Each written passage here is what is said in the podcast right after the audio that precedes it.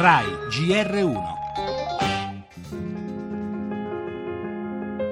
Bisogna lavorare e lavorare in fretta perché il rischio maggiore è quello di perdere un po' di fiducia nel futuro in queste zone. le attività commerciali, chi è ripartito solo perché magari ha messo mano al portafoglio, poi l'economia lì è bloccata, i fondi secondo noi sono scarsi. Tagli alla burocrazia, interventi immediati, dobbiamo avere risposte concrete. La festa della musica che accoglie gli eroi del quotidiano del nostro paese. Sul palco gli uomini e le donne che dal 24 agosto scorso curano e soccorrono con amore ed edizione infinita le popolazioni del centro Italia devastate dal terremoto e il pubblico è in piedi. Penso che di eroi ce ne siano tanti, basta saperli vedere, basta saperli guardare. La cosa importante è che noi riusciamo a non dimenticarli, anche quando magari le notizie non ce li fanno ricordare. Alle 4.20, 4.25, subito dopo la seconda scossa, come succede, siamo partiti. Abbiamo cominciato lì l'incubo più grande della, della vita. Comunque siamo intenzionati, noi non molliamo.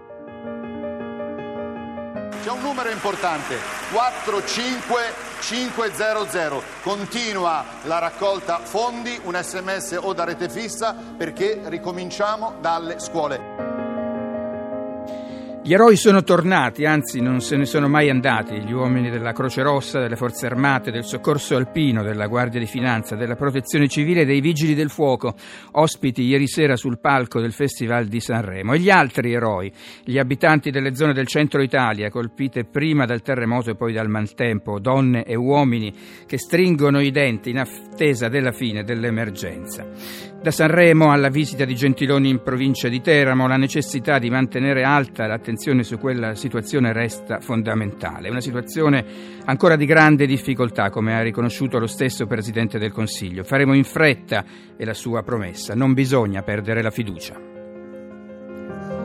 Le altre notizie del giornale. Governo al lavoro sulle misure correttive chieste da Bruxelles. Non è una manovrina, dice Paduan, che però rilancia sul debito. Resta troppo alto. Il decreto salva risparmio, l'esame passa in aula. Molte le novità per i risparmiatori. Il Campidoglio, cioè una nuova accusa per Virginia Raggi, è indagata anche per la nomina di Romeo. Intanto Di Maio consegna all'ordine dei giornalisti una lista con nomi di giornalisti eh, ritenuti diffamatori verso il movimento. Esteri, banlieue in fiamme a Parigi dopo il caso del giovane abusato dagli agenti, c'è un appello della vittima, basta violenze.